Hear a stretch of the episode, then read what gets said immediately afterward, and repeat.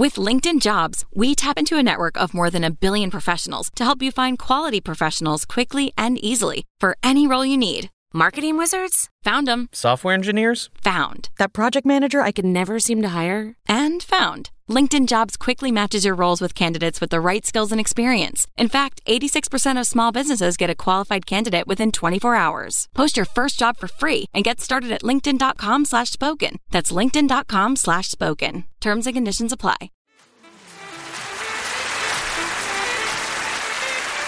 Thanks for the intro, Sammy. I am indeed David Cummings of the No Sleep Podcast. Thanks for joining me for Sleepless Decompositions Volume 10. And speaking of being sleepless, what's keeping you up at night? Viagra?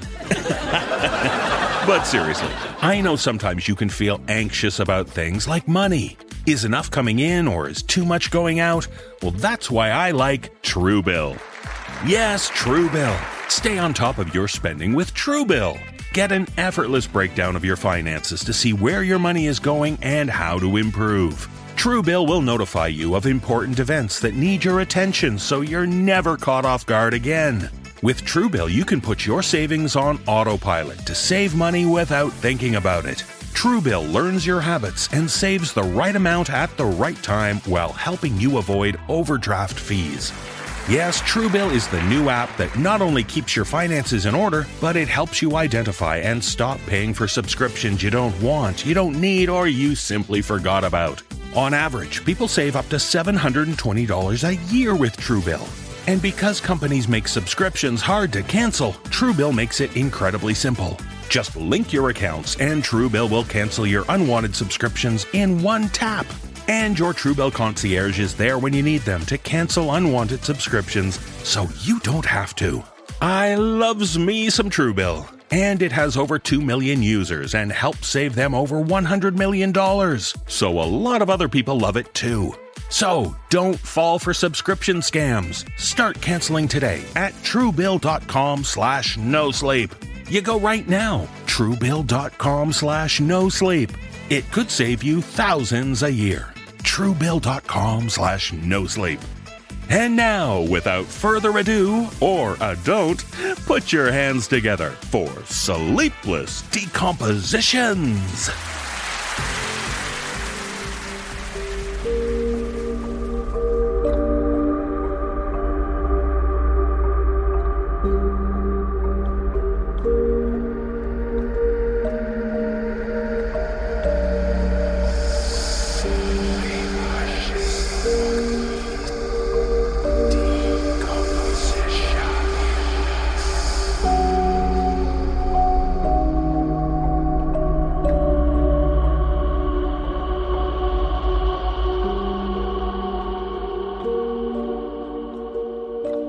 Bleatings and salivations, dear listeners, to Sleepless Decompositions, Volume 10. Summer is upon us, and the sheep are not what they seem. Perhaps they devoured the goats that plagued us for the first half of this year. At the No Sleep Podcast HQ, well, we've been debating the correct word for our woolly weirdos, where cows are bovine, horses are equine, goats are caprine, and pigs are porcine. So far, the frontrunner is that sheep are Ramstein. Hmm. Sheep have always seemed eerie to me. There's something about how a group of them behaves that seems unnatural. There's an emptiness in their vacant gaze that feels different to goats. Goats are calculating. Goats stand on branches up in trees and watch you. Goats stalk you through the woods and slit your throat.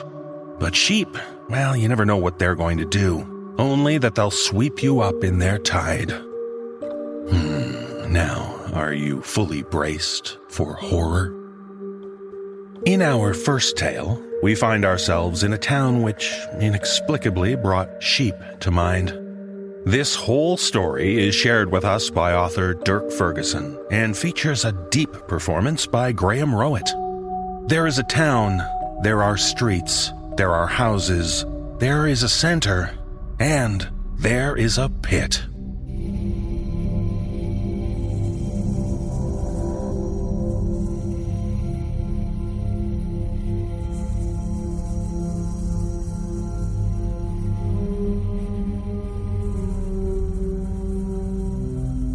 There's a pit, five feet deep, at the center of town. It's new.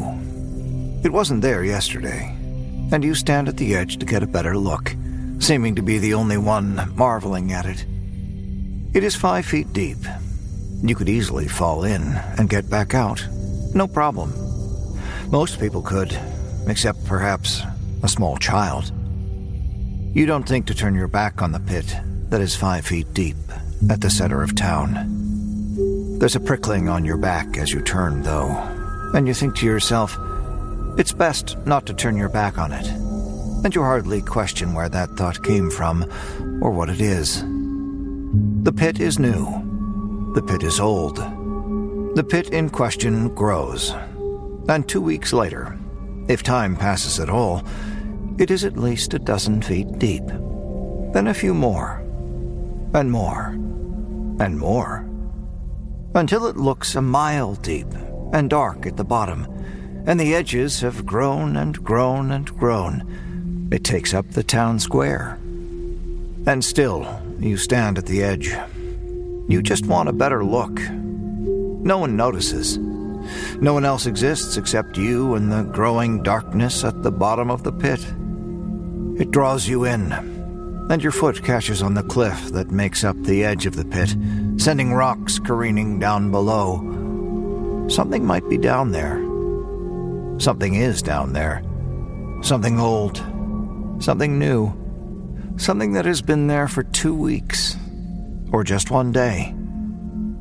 A friend calls your name in a high and reedy tone. You turn away. Your friends are the same as they've always been. They laugh and joke and hug just the same. You see their hair come out in clumps, thinning, thinning, thinning. There's nothing unusual. Something about them seems sluggish, tired, like their energy is being sapped away day by day. But at the same time, something about them seems more energetic than usual. There's a bright energy in their eyes that you've never noticed before. The hole grows, and their behavior changes.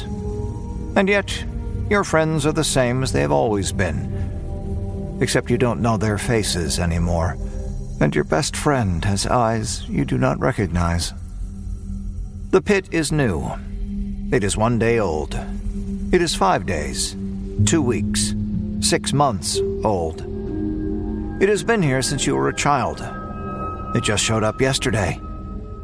You're not so sure what is true, and what you're being told is true. You think you see something at the bottom of the pit one day. You see a shadowy mass only barely visible, and it reaches and reaches and reaches. It calls out. It screams until your eardrums burst and start bleeding. It wails, and you tentatively ask around how long it has been crying. Five days, two weeks, Six months, it has screamed. Someone slips into the hole, and it's inevitable. Funny how clumsy people tend to be. Screaming comes from the pit, screams that are not so inhuman. The rescue team that goes after them disappears too. You visit the pit one day after another, even though the day doesn't really happen anymore. The moon came and never vanished, leaving everything in darkness. You wonder how long it has been dark. You wonder how long it has been since you've seen the sun. A year? Two days? A few hours, maybe, is how long since you've seen the sun. The pit grows in its absence. The town is unconcerned. A house falls into the pit, and another one is built and the town expands onward, despite the growing despair in the middle of everything. It feels like you're the only one aware of the monster in the pit. At least the electricity still works. Though sometimes it flickers and goes out, and the power lines fall as the pit grows and grows and grows. Later, the electricity doesn't work anymore. The town can't fix the power faster than the pit grows, and it grows very fast. You sit in your home, the moon shining unnatural brightness through your window, and the lights never do come back on. Your friends keep talking about the pit. But as you try to recall the things they say, you find your friends never really mention the pit all that much. But when they do, your friends say there's something bad at the bottom of the pit that is going to kill the town. Then your friends say you should all jump in, get a better look. Your friends are the same as they've always been. But their eyes. Something in the pit screams. Something in the pit has your friend's eyes. Something in the pit reaches out to you and asks you to please come a little closer. Just for a closer, better look. You sit on the edge and let your feet dangle out. You cannot see the bottom of the pit. It is one, two, five miles deep. There's something in there. Except there's nothing in there, and you can see the bottom just fine. It's only five feet. The screaming continues, and your friends urge you to jump. But you get up and turn away like you have so many times before, every single day, even though day no longer exists. The sun never existed, and a full moon shines overhead constantly now. Something tells you, don't turn your back, and you do not listen. The screaming stops, and it is silent. Is the hole bigger? How long has it been? Two days? Three weeks? A year? On and on and on and on. Your friends say to stay away from the pit. Your friends say to come closer. Your friends are the same as they've always been. And your friends are not your friends. Their eyes shine a collective bright blue. None of your friends have blue eyes. You look into the pit. The pit stares back sorrowfully, with eyes stolen from your friends. It shrieks and begs and wails. You do not listen. You cannot listen. The pit grows bigger, and it stays the same. And the thing in the pit that no one is quite certain what it is cries louder and louder and louder. It is beginning to climb out, and you can see it quite well now and you stand at the edge and watch it climb and listen to it scream. Except when you look down into the pit, the pit that is five feet or ten miles deep, you don't see anything at all. The pit is empty. The thing that wails and wails does not exist. And yet, it is taking people. You're told people are just falling in slipping on rough edges that crumble and continue to grow. You're not sure these days what is true and what you're being told is true. You're not sure if the difference really matters. People are leaving. People are dying. You sit at the edge of the pit every day, or what passes as day for you under a dark sky without even a moon to illuminate your surroundings, and listen. You hear screams, human and inhuman, and something in between. And you whisper to the eyes in the pit and ask how long it has been. It doesn't answer you. That's all you really need.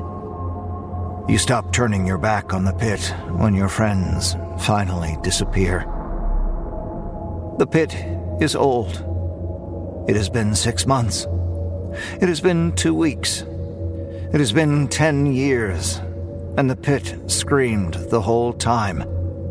The pit is old. You're not sure what existed before the pit, if anything at all. The pit is old.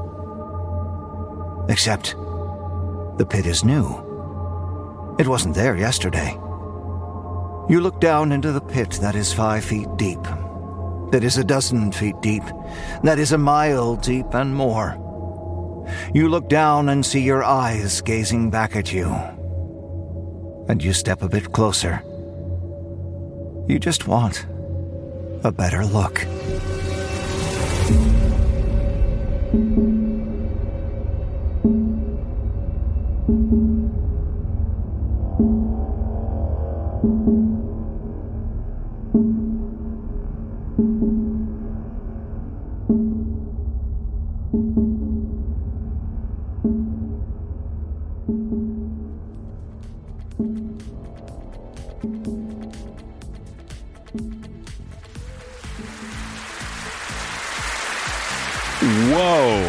Now. Let's all take a step back from the edge of that pit and take a short break.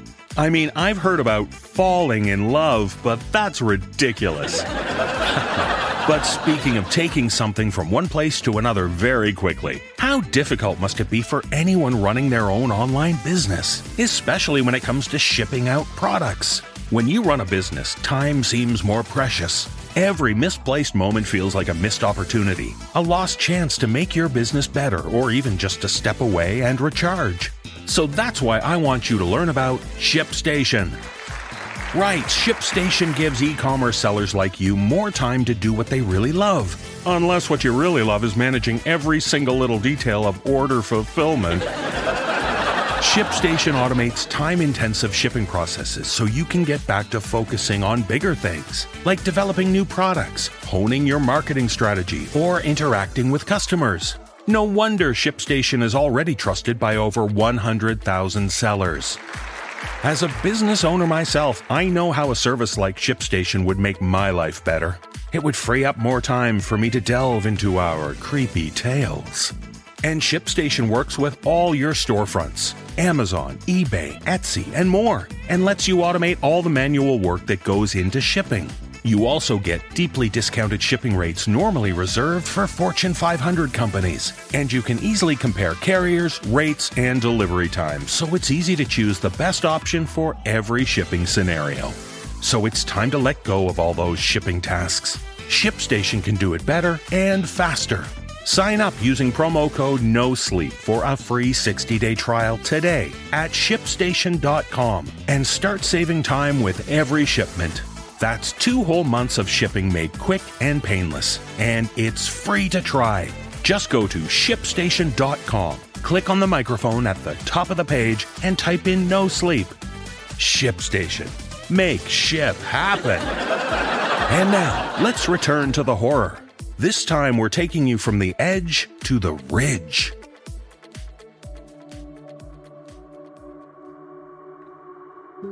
In our final tale, we join a man as he takes a dark and disturbing delve into the history of a particular town. Shared with us by author Noah Lang and performed by Atticus Jackson and Mary Murphy, this harrowing haunt will leave you on the edge of your seat. And even long after it's done, you won't be able to stop thinking about it. After all, Elkridge consumes.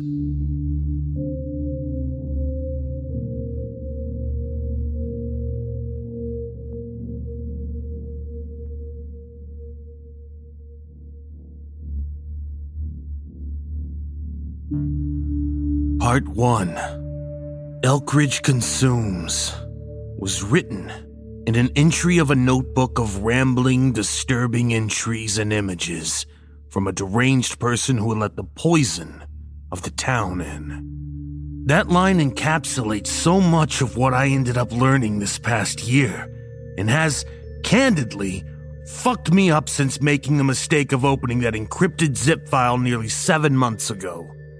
This is probably a bad idea. I mean, it's definitely a bad idea. But having been down these sorts of rabbit holes before, I don't see any other way. When I was younger, I committed myself to the truth.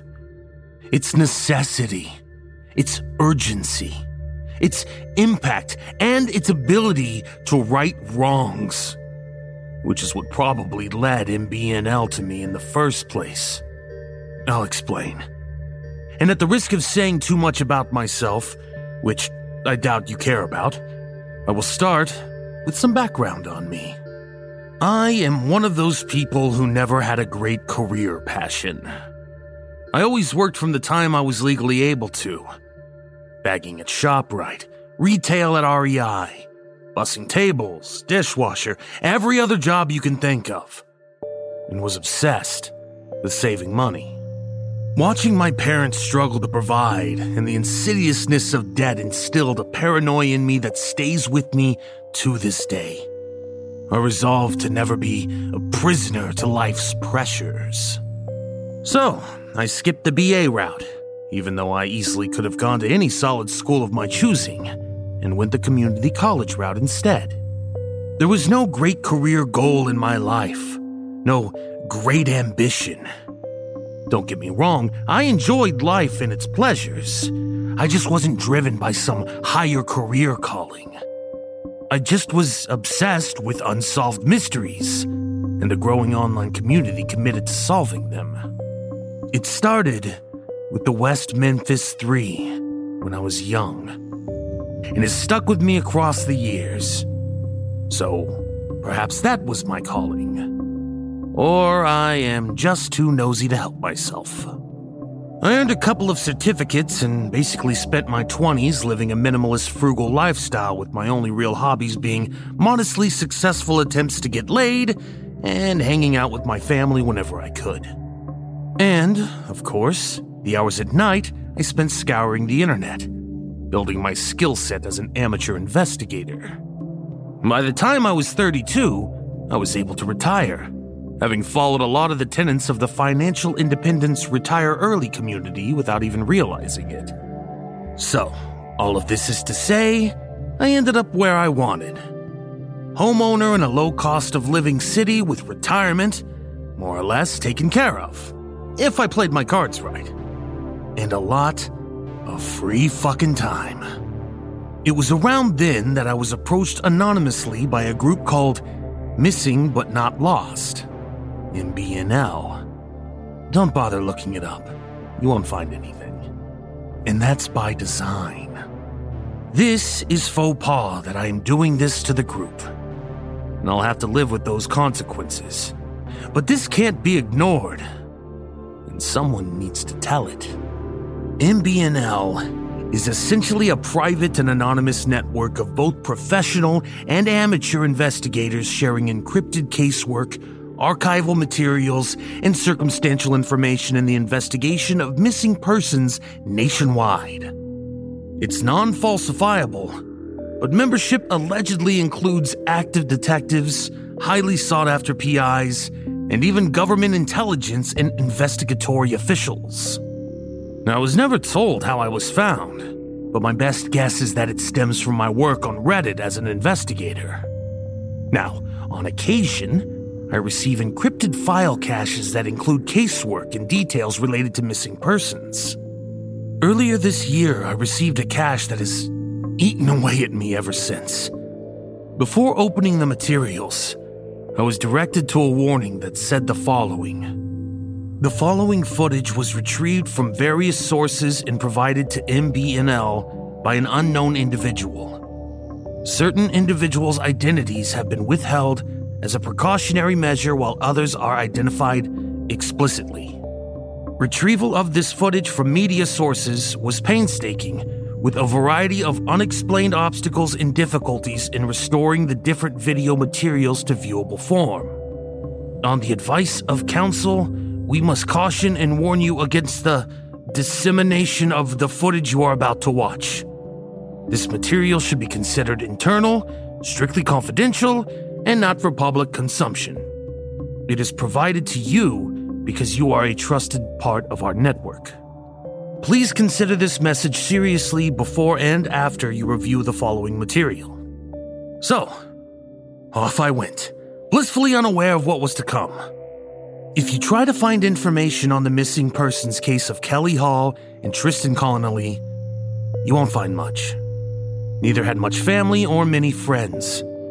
They only really had one another, from what I can gather.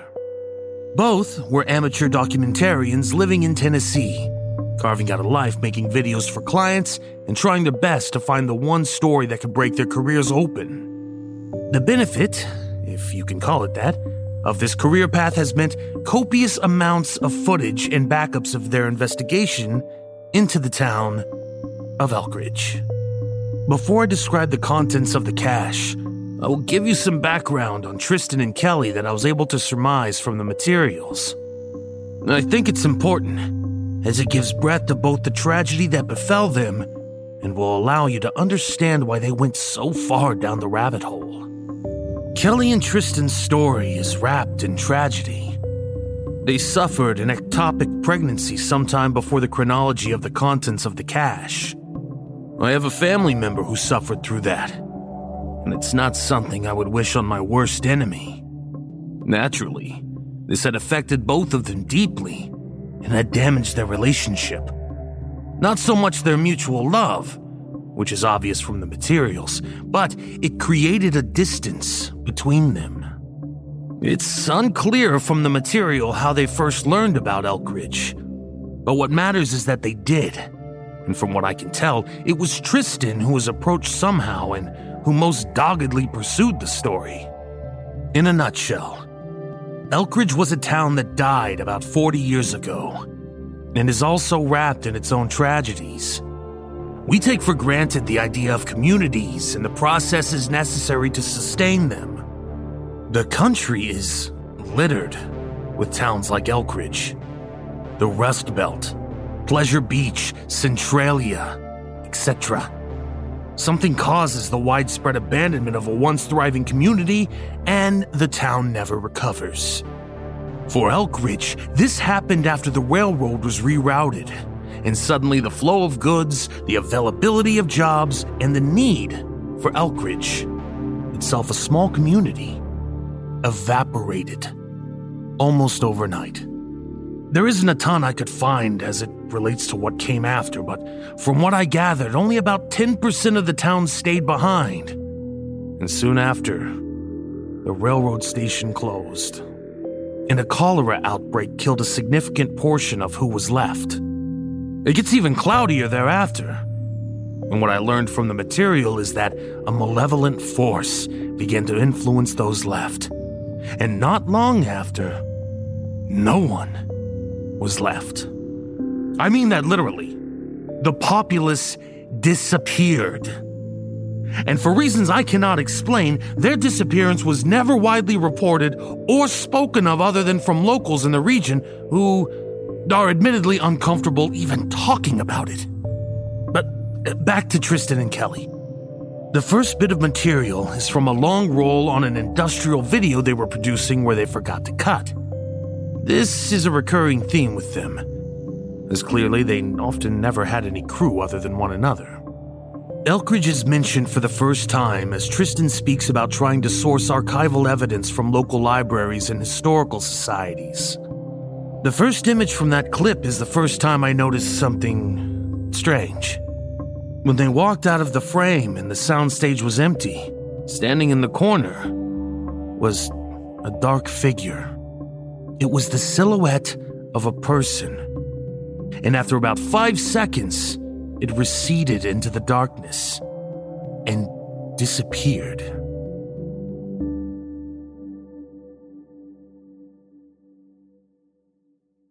Part 2.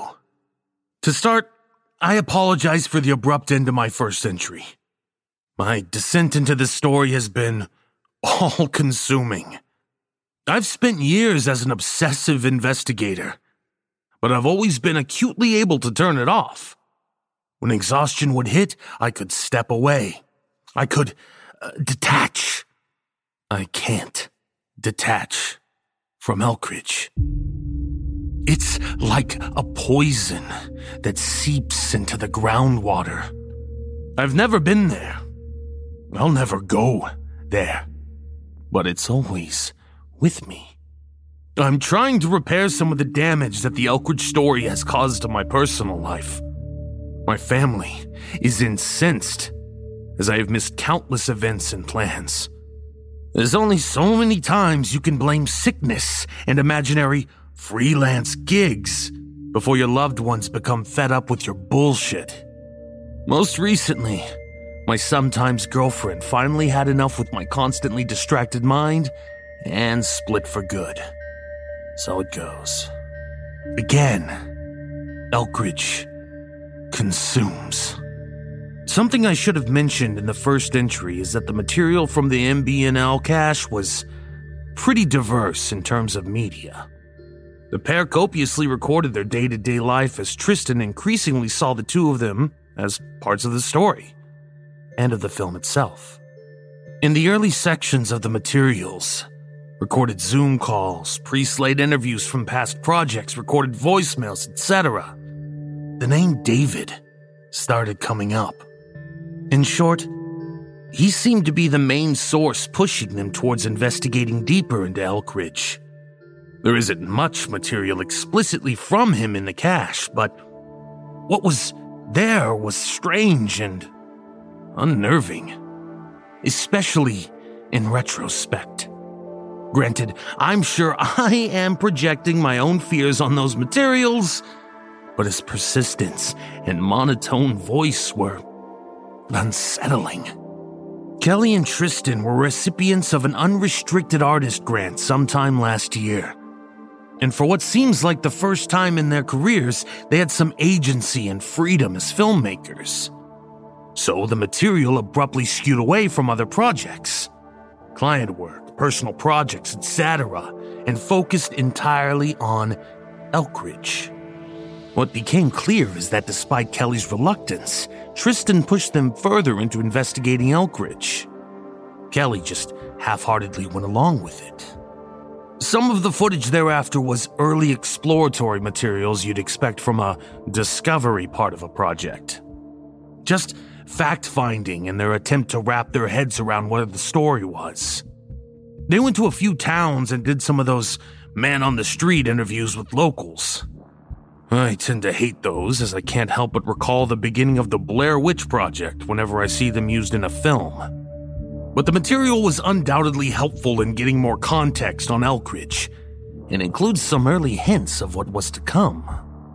One girl talked about how she couldn't even make it up the overgrown road to the town on a dare one Halloween when she was younger. Another older guy talked about extended family who lived in Elkridge that he had never met before their disappearances.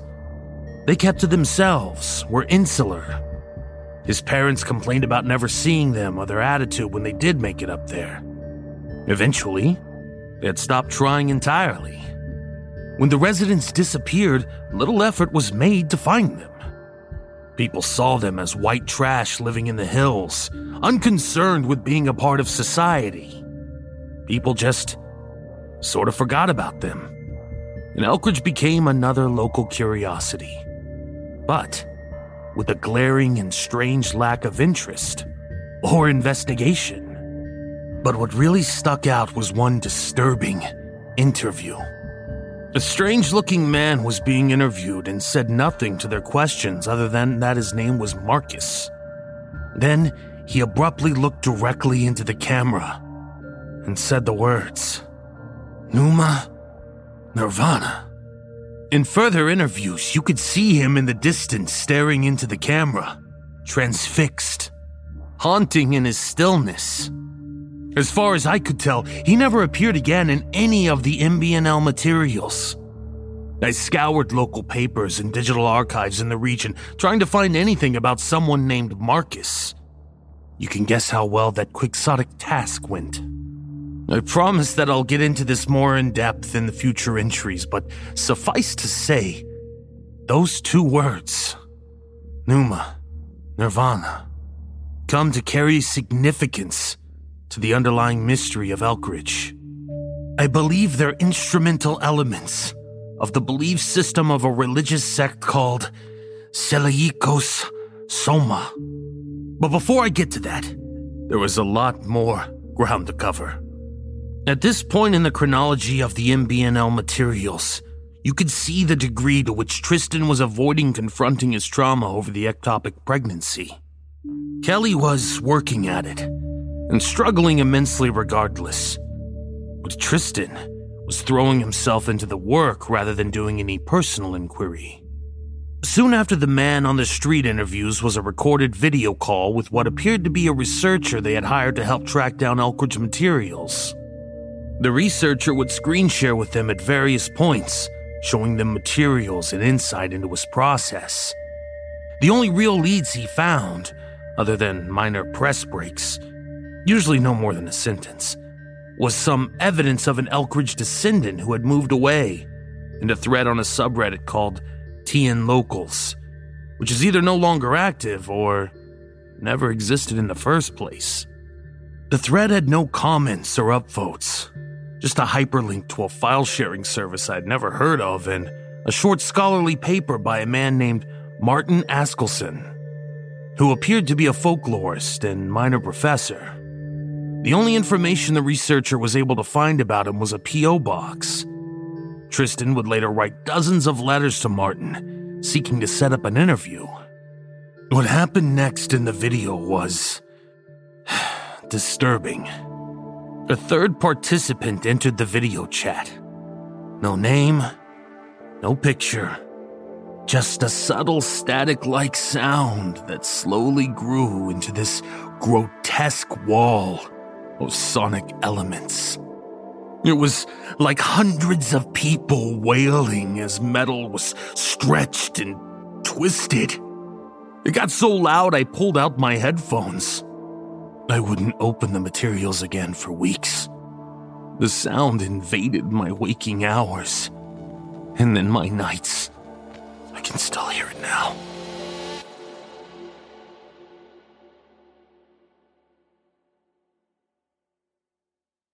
Part 3 Life continues to unravel on my side. I can't sleep more than 45 minutes at a time, and my appetite is completely gone. And I can usually eat like a fucking trash person. I've been forcing myself to eat Soylent, which is helping a little bit, but my working hypothesis is that an all liquid diet is not what humans were designed to live on. But it's something. And the beta blocker and anti anxiety prescriptions are welcome new friends. My family aren't answering my calls anymore until I, uh, get help. Fucking hypocrites. Ignore my uncle's drinking problem for 20 years, but me being a little distant somehow is cause for concern. It's a fucking joke. And of course, the central problem with the get help line of thinking being that I will quickly be institutionalized if I tried. I mean, at least if I wanted to talk about what is actually happening to me. And if I don't do that, what is the point? But I couldn't even if I wanted to. After all, and I somehow have not mentioned this, chalk it up to lack of sleep or delirium. All of the Elkridge materials are gone. Not an exaggeration. Soon after I started digging around, the video materials were corrupted. Everything is just pulsing blacks and that awful metallic screaming sound. I tried to recover them on my own and failed. I can't send them off to someone to try themselves. And I can't poison someone else with this. But the really fucked up part? Even my notes are now useless. Literally useless. The words jumbled and nonsensical. What I am about to describe, completely from memory at this point, will explain. Well, not explain, but at least give you some indication of the forces at work and what I am experiencing. Kelly and Tristan were hitting a lot of roadblocks in their investigation where I left off in my last entry. I think I mentioned this, but the available material on Elkridge was slim. Next to nothing, really. So any obstacle they hit often left them with no threads to pull or leads to follow. Plain and simple. There is just not enough information that exists. It was at this point that Tristan tried to visit Elkridge and was cited for attempted trespassing. With little framework to build from, they instead widened their thinking to trying to find anyone at all even remotely helpful to interview for contextual and historical purposes. One of those interviews was with a historian named James Turnbull, who agreed to a meeting at his home. I found his info on White Pages, and he hung up on me as soon as I mentioned Elkridge. He's no longer at the address on White Pages either. Can't blame him. I would have done the same thing knowing what I know now. In the interview, Tristan and Kelly asked about a history of the area. James was conversational, open, and interested in talking about geography and political history. According to him, the region was filled with stories of towns dying, people moving on, economies booming and busting, and a general struggle with adapting to the times. And then Tristan asked him about Elkridge, and James stonewalled him. almost immediately. He was uncomfortable and weirdly confrontational in his own subtle academic way. I remember very clearly that he said something like, uh, Elkridge's importance to local history and context is marginal at best. But the way he said it, it was like he was concealing something. Like he was perhaps stating part of a fact, but omitting the rest of it. Tristan, bless the guy, as he was, is t- tenacious. We finally coaxed something else out of him, and it was fucking strange. Disturbing, really. Basically, James had inherited the interests and affairs of another historian. She was a strange bird by all accounts and kept to herself. James didn't even know her particularly well, but she had no one else in her life to manage her estate. She died alone in her office, her papers strewn about the room in no discernible order. An only child with deceased parents, what was likely an undiagnosed social anxiety disorder. She was a loner whom he knew from a folklore listserv. Calling what she left James an estate is being a bit grandiose, as it was really just a couple grand, a dilapidated cottage, and a storage unit filled with filing cabinets and papers. But in that storage unit, he found a medical ledger from Elkridge, as well as financial and town ordinance papers. The ledger outlined the cholera outbreak that devastated the town and started the final decline of the holdouts who stayed behind after that railroad's rerouting. James told Tristan that he was reviewing the ledger when he fell asleep. When he woke up, he opened the ledger again, and every single line was jumbled into nonsensical words and combinations of numbers. Everything he had reviewed was no longer there, just gibberish. He showed it to a cryptographer friend who confirmed no rhyme, reason, or order to the words, letters, and numbers. All of it, except for those words I mentioned in the previous entry Pneuma Nirvana. The rough translation, to the best it can actually be translated. Pneuma, a Greek word meaning immaterial or breath, and Nirvana of course, referring to a sort of transcendence or the release of a soul. Her personal papers and writings kept in the storage locker were no different. Previously cogent and thoughtful, albeit oddball and left of center, her writing was suddenly nonsensical. He rented a U-Haul and burned it all in the field behind his house. Except for the ledger. James then asked Tristan if they had been contacted by someone named Jacob. According to James, Jacob was a persistent individual, his inquiries bordering on harassment, constantly pushing James to investigate Elkridge and learn more. James didn't answer his phone for months because of Jacob. Police didn't take him seriously or, or bother to trace the calls, so eventually James disconnected his phone entirely. Intrigued, Kelly told him about David, their primary influence to pursue the project in the first place after Tristan first started digging around. James nodded and took a deep breath, saddened to hear it. Something was weighing on him. And perhaps he didn't even know why he was doing what he did next. He went inside, and several minutes later, he returned with the ledger and gave it to Tristan. I can't remember exactly what he said next, but it was something like, Yeah, that's Jacob. He may say his name is David or Lyle or Matthias or whatever, but whoever he is, whatever he is, stay away from him. Do not engage.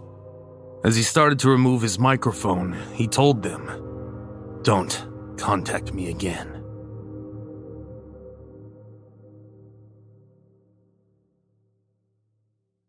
Part 4. Thanks for your patience. And to those that have reached out asking to know more, or for me to share material, please don't bother. This is me unburdening myself, as I have no other recourse, and I fear that this story will disappear entirely if I don't write it down.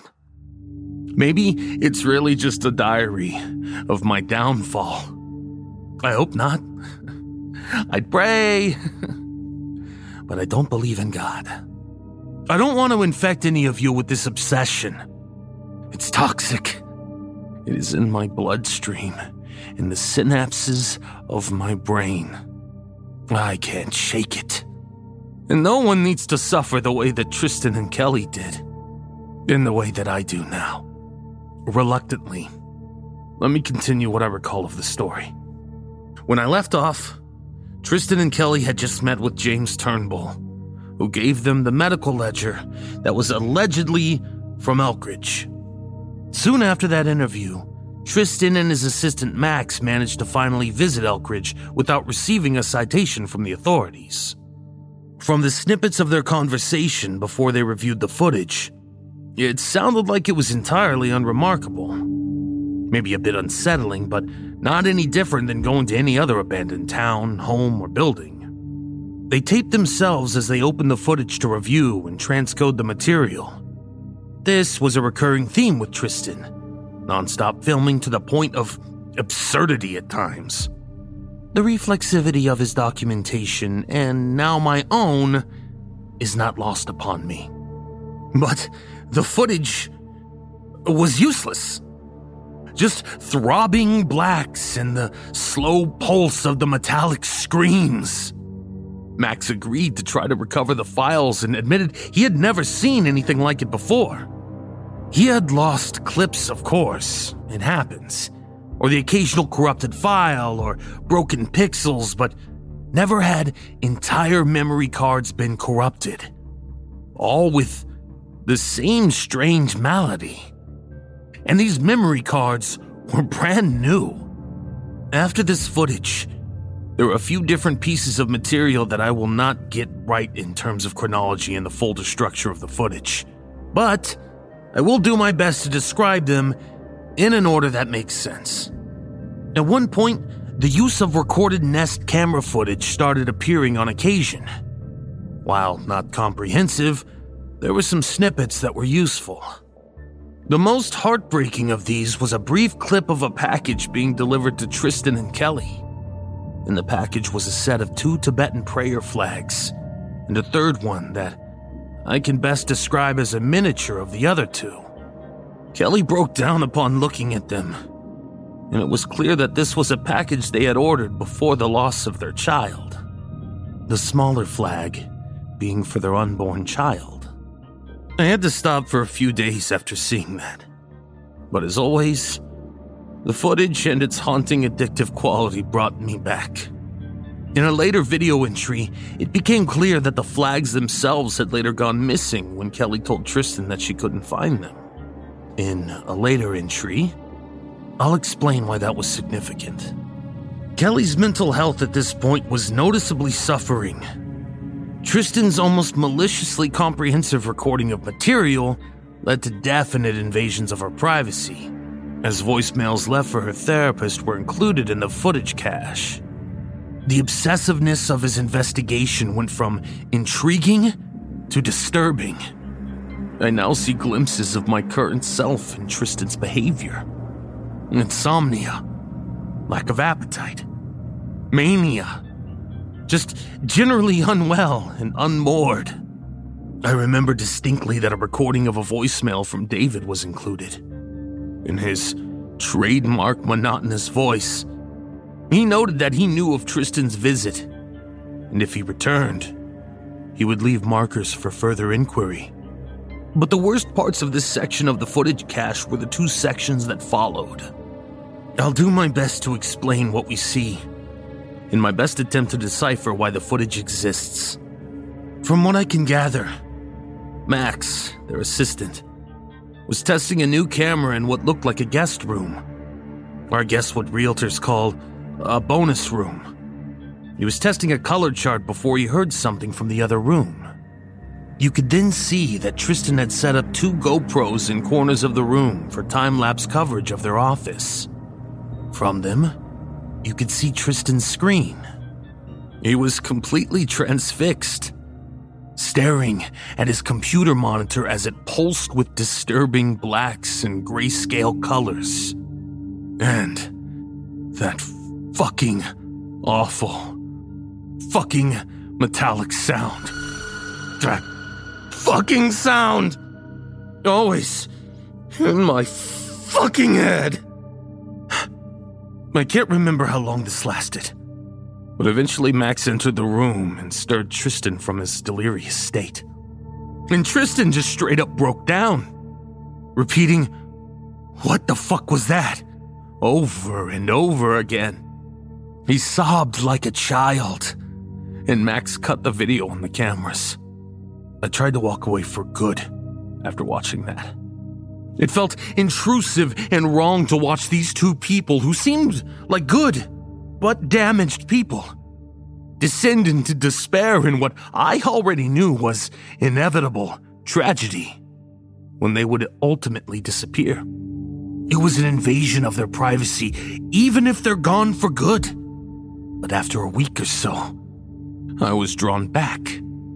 I can't help my nature. And I was dead serious in my first entry when I said that I care about the truth. I care about the work that I do. I don't want accolades. I don't want recognition. I want to help. And to help means to do things you don't want to do. This story mattered. And I was part of it, whether I liked it or not. So I reopened the files and the next clip I watched was when I finally acknowledged that what I was watching defied rational explanation. A devout skeptic and atheist, this was no small change in my persona. It was a complete 180 in what I believed in, and that change remains with me today. I watched as the footage from the camera Max was testing in the guest room continued to roll. Down the hall, you could see into a room that appeared to be a makeshift nursery. It was small but charming. A bassinet, a bureau with a changing table, a mobile hanging above, etc. The usual indicators of a coming baby. Why they hadn't disassembled this, I don't know. You could see Max guiding Tristan down the stairs from the office, and then nothing for a few minutes. But then, Kelly entered the frame, standing next to the bassinet in the nursery. Like Tristan, she was completely transfixed. She adjusted something in the crib delicately and stepped out of frame. And left standing there was the unmistakable silhouette of a small child that slowly receded back into the darkness.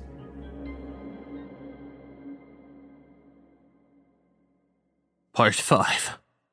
This has become completely unmanageable. I'm now 30 pounds lighter, and my skin is gaunt and pallid. I don't even try to sleep anymore.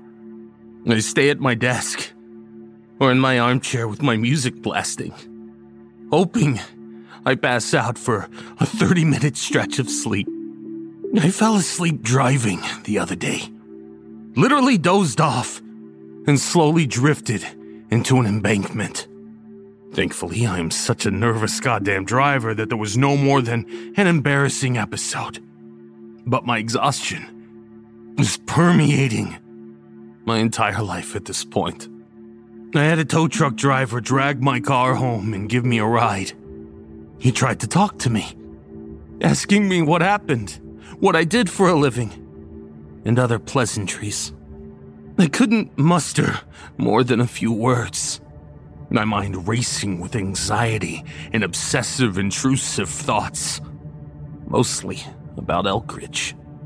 I don't want to be responsible for killing someone due to my own negligence. I can walk where I need to go. It's part of why I bought my apartment in the first place. I appreciate all the support and advice about sleeping techniques and natural remedies. But I assure you, I have tried it all. I am not exaggerating. The little sleep I do get, I give entire credit to a cocktail of magnesium, melatonin, a whiskey double. I never drank until this fucking nightmare started, and a double dose of Abilify. Spare me the cautions to my health. I am well aware. Since I last updated you, things have not improved. And I wish I could say I was capable of dropping the entire story cold turkey. I can't. I've tried. I've started receiving phone calls from unknown callers. I only picked up once, and over the sound of the metallic screaming noises, as if I don't hear it in my head every day, was a voice whispering, Pneuma, Nirvana. There are only two possible explanations. One, one of you fucking dirtbags has found my information somehow and thought it might be funny to torment a damaged person. I doubt this is the case, as I have always been widely paranoid about my online presence and general privacy. Which means it's likely the second explanation. Two, Elkridge, or its followers, descendants, whatever, has found me and is trying to pull me in. I promise to explain everything I know, or at least think I know, about the words Pneuma Nirvana and their significance soon. But it's important I do this in order as it's all from memory, and I can't risk forgetting streams of thoughts. My notes continuously become jumbled and nonsensical when I write them down already, so I have to follow my internal compass lest I risk losing track of the story entirely.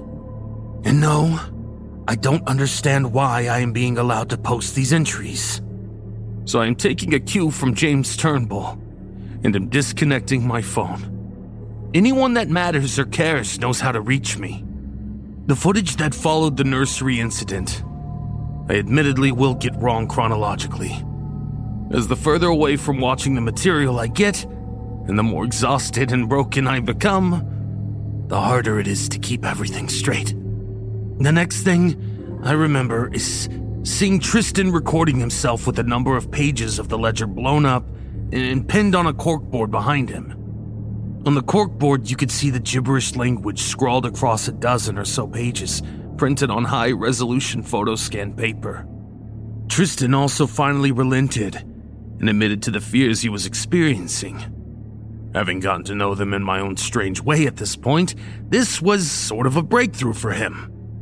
And he even admitted that he was not addressing his trauma at the loss of their child. He wanted to end the project and move on with their lives and he felt like they were close. I then remember footage that showed Tristan and Max on their way to visit the abandoned house of the Elkridge descendant, who their researcher had been attempting to find. What I could surmise was that the descendant himself wasn't an Elkridge resident. She lived some 40 or so minutes away from the only entry road to Elkridge, but had close ties to a family there, possibly cousins or second cousins.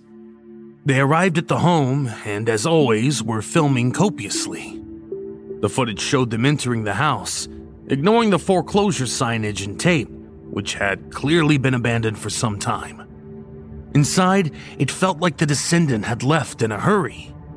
The kettle was still on the stove, and rotten food was strewn about on plates and pans.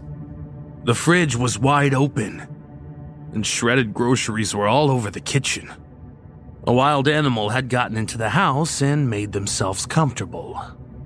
Tristan and Max were noticeably terrified at this point, and I would have bailed basically immediately, so no judgment.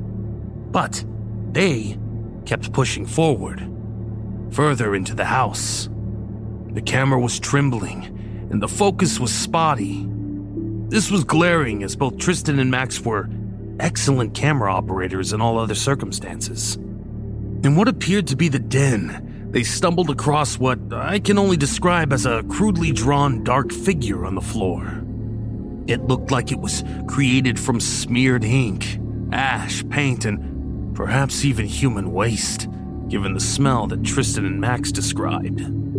It was silhouetted, facing forward in terms of the shape of its outline. Next to the silhouette, there was a blanket and a pillow.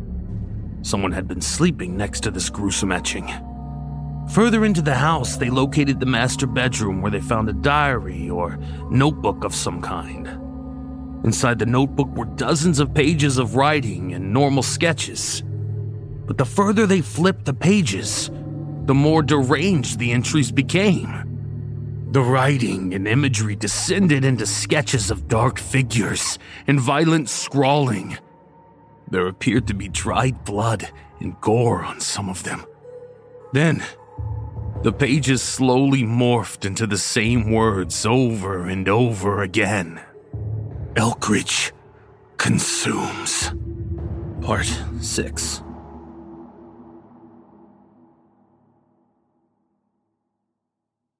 My family is on the verge of having me committed, or at least trying to. Disconnecting the phone was a red flag, but even worse, my ex reached out to them saying she was worried about me. She bailed on me, but somehow cares about what happens to me now? Fuck that. I don't need her concern, and I certainly don't need my family's misplaced sympathies. I said I would tell the truth. So here I am. When I'm done, come what may, I will deal with the ramifications. But I am not done. Not yet. I started receiving letters with no return address other than the name Victor in Elkridge, Tennessee.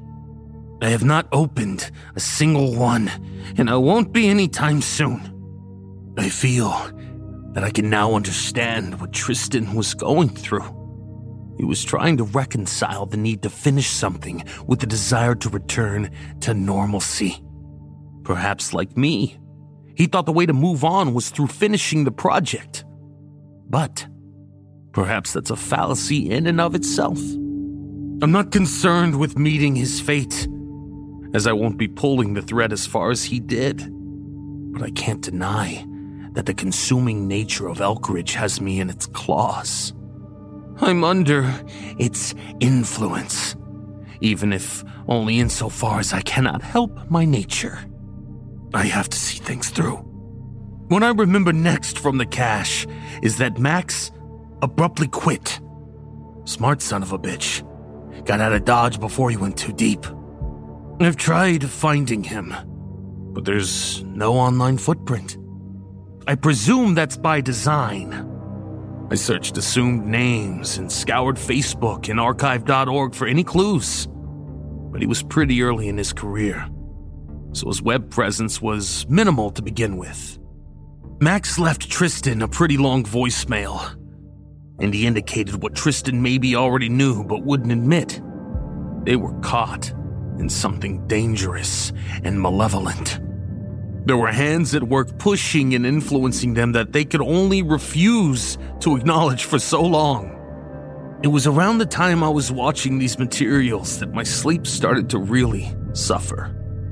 So perhaps this was when I myself had gone too deep and there was no turning back.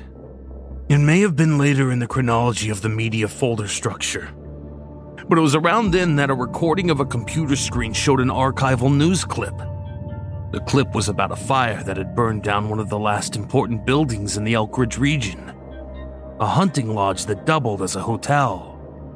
Then an email from a nonsensical address popped up on screen that said something like, You need to visit Elkridge again. And soon. Access will be completely restricted soon enough. Undoubtedly from David, I am certain. At this point, I can finally get to outlining what I believe was happening to Tristan and Kelly, and why it was happening.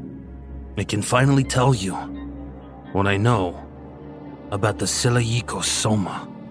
Tristan finally met Martin Askelson, the folklorist whose scholarly article has since disappeared at his homestead.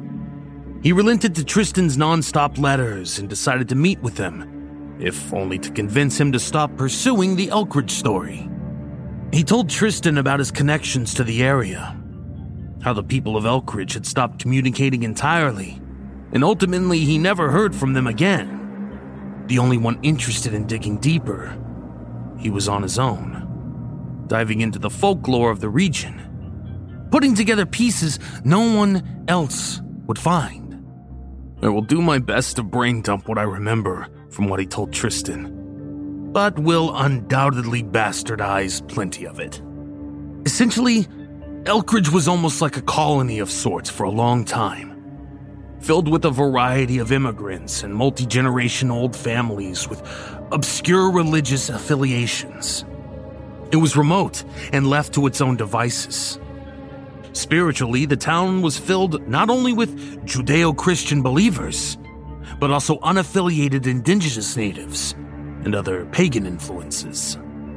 It's unclear when or how it happened, but ultimately a new religious and dogmatic influence beset the town. It was some version of a mystery school that was founded largely on a subverted version of Catharist beliefs. Mystery schools, for those that don't know, date back to Greco Roman times and existed in insulated secrecy passing down protected spiritual practices and beliefs with esoteric sets of principles and deistic philosophies. And no, that's not a misspelling of Catholic. I'm not a theologian. But essentially, it's not unreasonable to say that Catharists believed there were two gods a benevolent one that created the spirit world, and a malevolent one that created the material world. But the belief system in Elkridge was the opposite of that duality. They believed that the material creator was the benevolent one and was meant to enlighten humanity across millennia. The material god would pull spirits into a sort of in between realm existing between the material world and the kingdom of heaven. They called this realm the Pneuma Nirvana, which sounds okay at first blush. But Martin's digging was comprehensive. And what tiny morsels of information he could find on the Selagico Soma was that this realm was accessible on Earth through the consumption of earthly minds and bodies. It was like a spiritual virus locked into certain places, structures, and communities. And it sought and infected those damaged by trauma and loss those that condemned the spiritual creator, even if they did not realize they were doing so. This realm was supposedly a dark place where unspoken desires could be realized. Traditional morality was gone, and trauma could be erased, replaced by ecstasy, allowed to run free to dangerous and brutal ends. He told Tristan that the Elkridge sect was just one of several in existence, operating like independent splinter cells without direct communication, but who are in contact through cosmic and astral means. They called the process of reaching this realm Siloyiko Soma, which roughly translates to the collective body. All the bodies and minds consumed would exist in a shared cosmic consciousness with their deity. A deity at odds with the spiritual creator, whom they saw as their adversary. Drawn only to the weak and simplistic kingdom of heaven, ruled with absolute authority by the spiritual creator. The way you access the realm was through a ritual wherein a totem from your life, along with any other followers, was buried at an access point. In this case, Elkridge. Martin then warned Tristan to drop his investigation. He admitted that he had written none of this down nor recorded any of it in any way. He wished for its secrets to die with him, and he pleaded with Tristan to do the same. Before the video cut, he asked Tristan if he had suffered any loss recently. Tristan didn't answer, which was an answer in and of itself.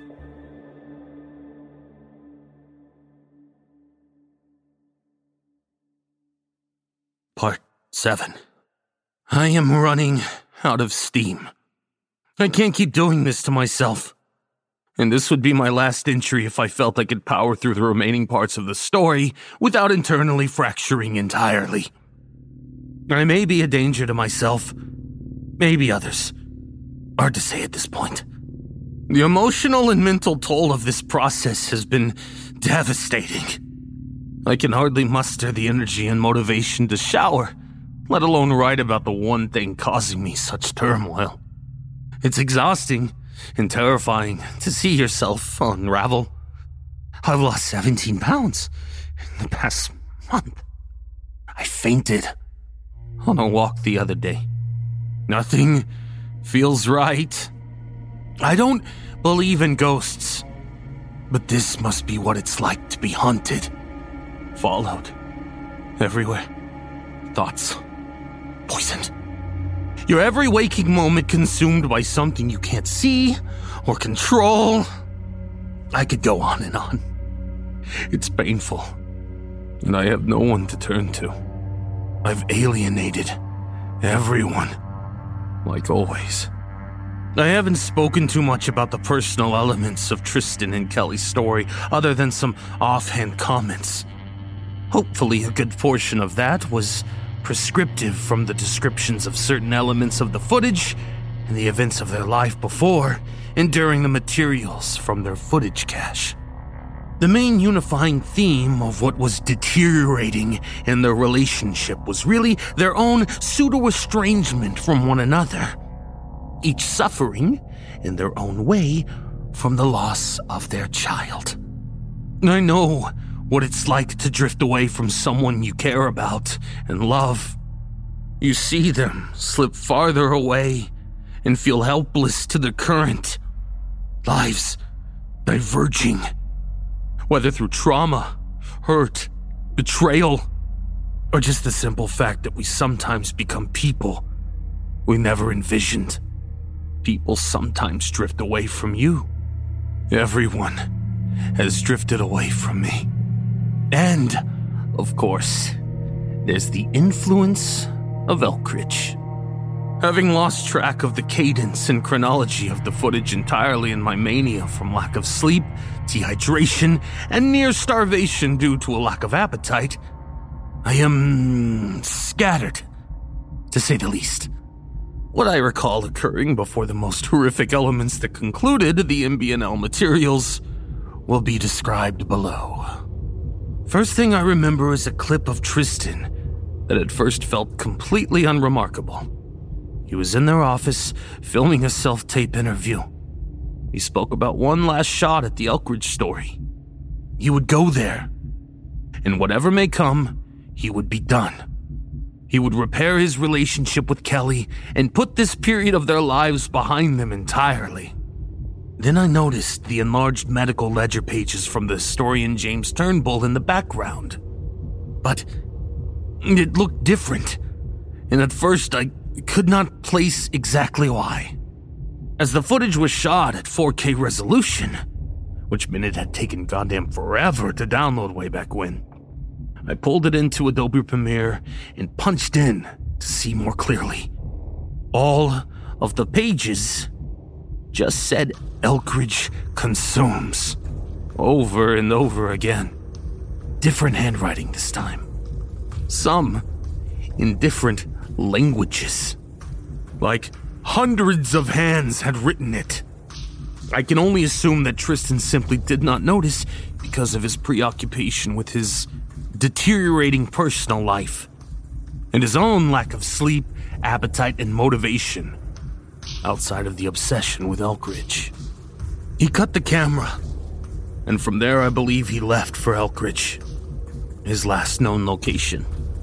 What I remember next and most clearly are two pieces of video involving Kelly.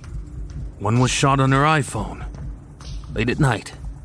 Sleeping in what seemed to be their guest room again, the two had become near strangers to one another. She was inconsolably weeping and filming her torso. Her shirt was lifted up, her olive colored skin filling nearly the entire frame as it occasionally trembled from her anguish. She wept and sobbed as she held the camera as steadily as she could. She continued to film her stomach. I remember so vividly what she was saying. Do it again. Do it again. Do it again. Do it again. Do it again. She then fell over to her side, sobbing even harder than before. Those sort of ugly tears that you experience only a few times in your life. When you fall completely apart at the seams, and for a brief moment firmly believe you'll never recover. But then I saw it, and I rewatched it countless times before the entire cache corrupted into pulsing black colors and shapes and those fucking metallic screams. The phone in her hand, limply at her side, was still pointed at her torso. And I swear to you, the pulse of a baby kicking was obvious. It was there. As much as I did not want to believe it, there it was. But what I saw next floored me. Even the anticipation of writing these next sentences is me feeling ill and more lightheaded than usual. The Nest camera angle showed the empty front deck of their house. Then suddenly a figure stepped into the far top corner of the frame, barely visible. He muttered words I could not make out and moved his hands in a series of strange gestures I had not seen before. Minutes passed as he stood there silently until Kelly stepped out into the porch. She stood there in her pajamas, transfixed by this figure. Suddenly, his hands opened outwards as if gesturing to a grand table of gifts for her. And then, her stomach expanded rapidly to the size of a full term pregnancy. She turned to the camera and stared into it. It. It. se- It seemed like she was staring right at me.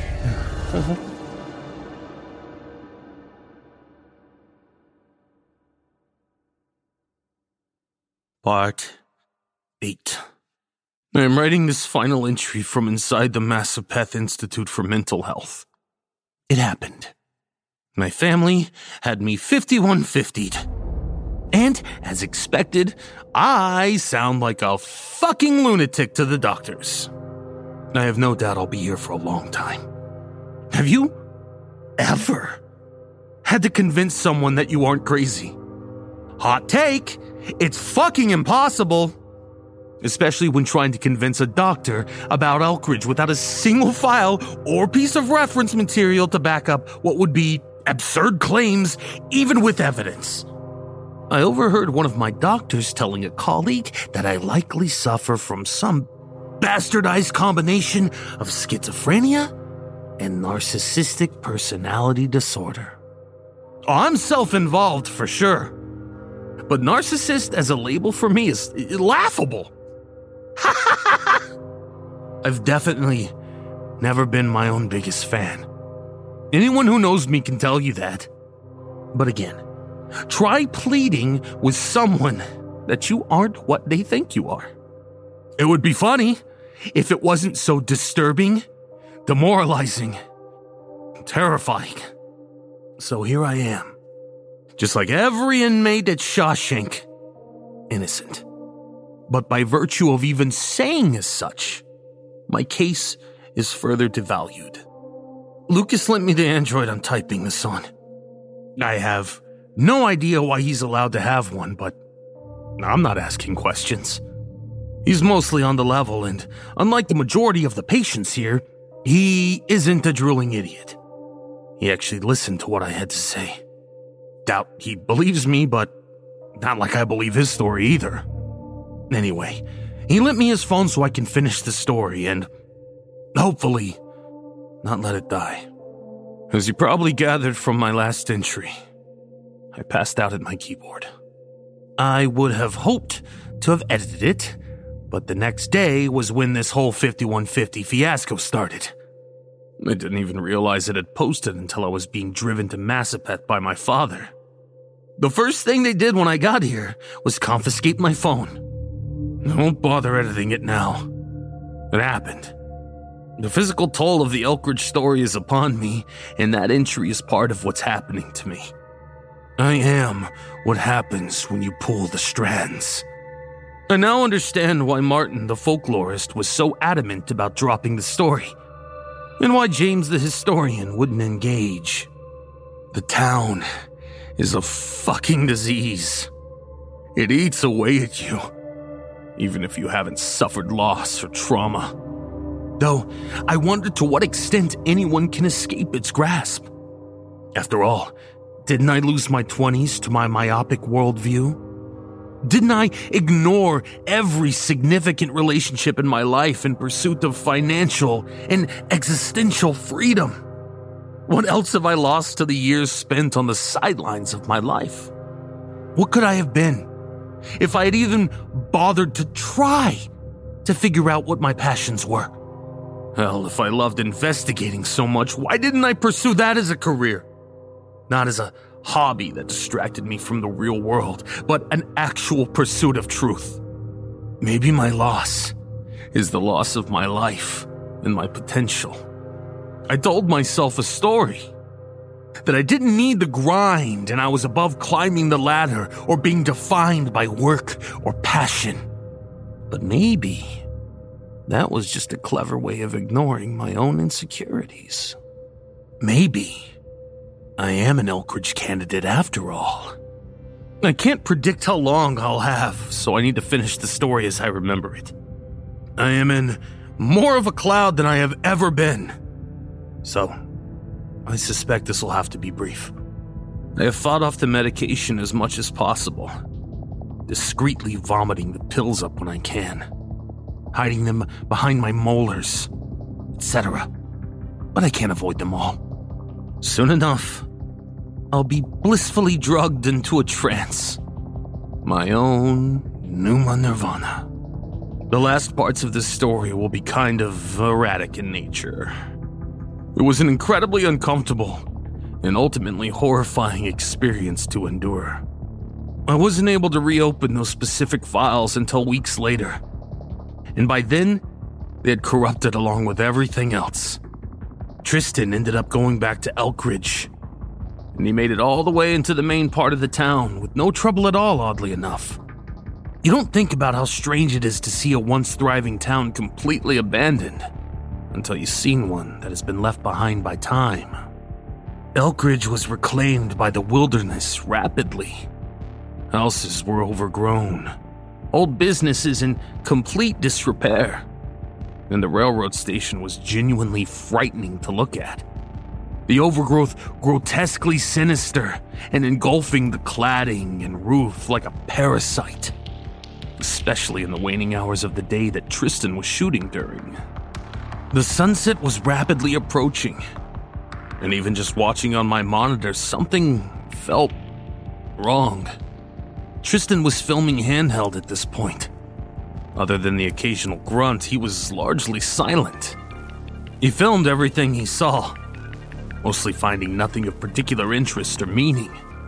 Just debris and detritus. But then, he found something. Tied to a post off in the distance was his Tibetan prayer flag, swaying gently in the wind. One of the three that had gone missing weeks prior. Next to it was a shovel shoved into the ground. Tristan placed the camera down and began to dig at the base of the post. Inside, he found an enormous pile of aging personal artifacts clocks, watches, shoes, necklaces, photographs, books, and anything else you can think of. And then he pulled up the remaining two prayer flags. Kelly's, and their unborn child's. I could barely breathe at this point and was pacing the room, unable to look away. But the final image is what haunted me the most. As Tristan picked up the camera to leave, from off screen you could hear Kelly speak. Tristan, turn around. Join us. And when he turned towards her, the entire frame was filled with dark silhouettes. Figures that I can only assume were the lost citizens of Elkridge. The black voids of their bodies filled with pulsing black, grays, and what seemed almost like static. And then the metallic screaming sound began as Kelly's body became consumed by the same darkness. The sound was louder than I have ever heard it, and the silhouette of a small child started walking towards Tristan.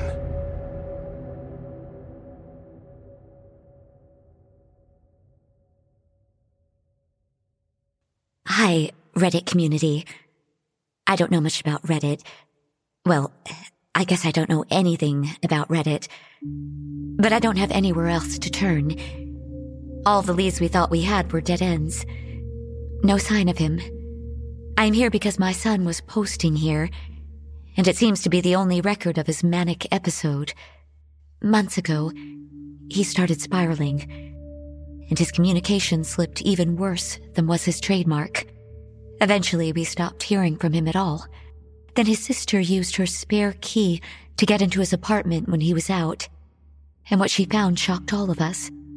Trash and papers littered the apartment. Scrawlings on scrap paper were nailed to walls. His pantry was filled with rotten fruit, surrounded by fruit flies. It was horrific. He came home unexpectedly and threw her out. He screamed at her. His saliva and vitriol followed her all the way to her car. She managed to sneak some photos and video inside his place, as well as his verbal assault. We were able to use that to get him institutionalized. From all reports, he had finally stopped fighting the treatment and was doing well at Massapith. But here we are. This page was open when I managed to figure out the password to his laptop, so maybe whoever reads this can tell me where he is and why this is happening. From what I see, this is a community message board? A place to share stories and information I suppose. I struggle with all of these new platforms. Candidly, my son was a person who helped me navigate all of this sort of stuff. I just want to understand my son. I thought I did. Maybe I really don't. Or maybe I just know the parts of him he wants me to see. He was in Massapith Institute for Mental Health because he was obsessed with the idea that he was going to solve a missing persons case. He had mentioned before that he was a bit of an amateur sleuth online, which I thought was great. I always encourage him, because I'm his mother. And what harm could it possibly cause? He has always wanted to help people, but has struggled to figure out how to do it. He's never cared much about reaching his potential, but he's smart as a whip, and I like that it makes him happy. My son went missing a week ago. He had been institutionalized for 10 days prior to that. He had fought the meds at first, pushed back in counseling, grew angry at suggestions that he was manic, and generally was confrontational with the staff. He would not allow us to see him. But by the doctor's own accounts, he had turned a corner, had been more cooperative, was taking the medication, and had become much more docile. He had even acknowledged that he needed help. But I also know my son, and that he could be manipulative when he has to be. I can't help but wonder if he was putting up a facade as he carefully plotted to escape. I would not put it above him, and he's too smart for his own good. His apartment was pretty sparse when the detectives managed to get inside. His hard drives were encrypted, which means they're secure. They are trying to get those working for any further information. We haven't been able to track down any friends who might have some intel on what has been going on with him. He was always a loner, but I didn't know he was this isolated. The day he disappeared evidently was normal. He was quiet in group therapy, but that's not uncommon. He's quiet in general. I was told he participated in the paper making therapy program as well, and nothing seemed any stranger than usual. Apparently, he froze up briefly while pulping paper, but he had been acclimating to the new medication regimen, so that was likely the culprit on that front. He went to dinner and barely ate, but he hadn't been eating much anyway. Spoke with a fellow patient named Lucas, who had been the closest thing to a friend he had at Massapith. Lucas hasn't said anything about where he might have gone. Not sure if he's withholding information or genuinely doesn't know. At 7 p.m., my son went to his room, and lights out was at 8 p.m. like every night. He was in bed on both bed checks. But then at 7 a.m., he was gone. Inside his room at Massapith was nothing. No trace of how he got out or where he went. He had a stack of books and journals, but he had not been using or reading them. Pages were torn out of a number of them. Not sure what, if anything, that means. Not sure what any of this means, really. There were no clues. Nothing except for something he engraved deep into the tile on the walls. He carved it with his hands. Chips of his fingernails and blood from his cuticles stained the floor of the room. The police that came to investigate had never seen anything like it before. And then they had nothing. They were perplexed and found no evidence of how he managed to escape a secure facility virtually unnoticed. The only thing they did find out of the ordinary was video surveillance from outside the gates of what appeared to be a homeless man making strange gestures and muttering gibberish. He disappeared and they have not located him yet. I'm hoping someone who reads this can tell me what the words my son scratched into the floor mean. Pneuma Nirvana. I've tried Googling, but nothing shows up. It seems like it's Greek. I haven't really been checking my phone the past several weeks because I've been wrapped up in trying to find him. But when I did check earlier today, I had several voicemails, all from the same man someone named Marcus. He says I need to learn about Elkridge. It's in Tennessee, so I booked a flight. Does anyone know anything they can share with me before I head there?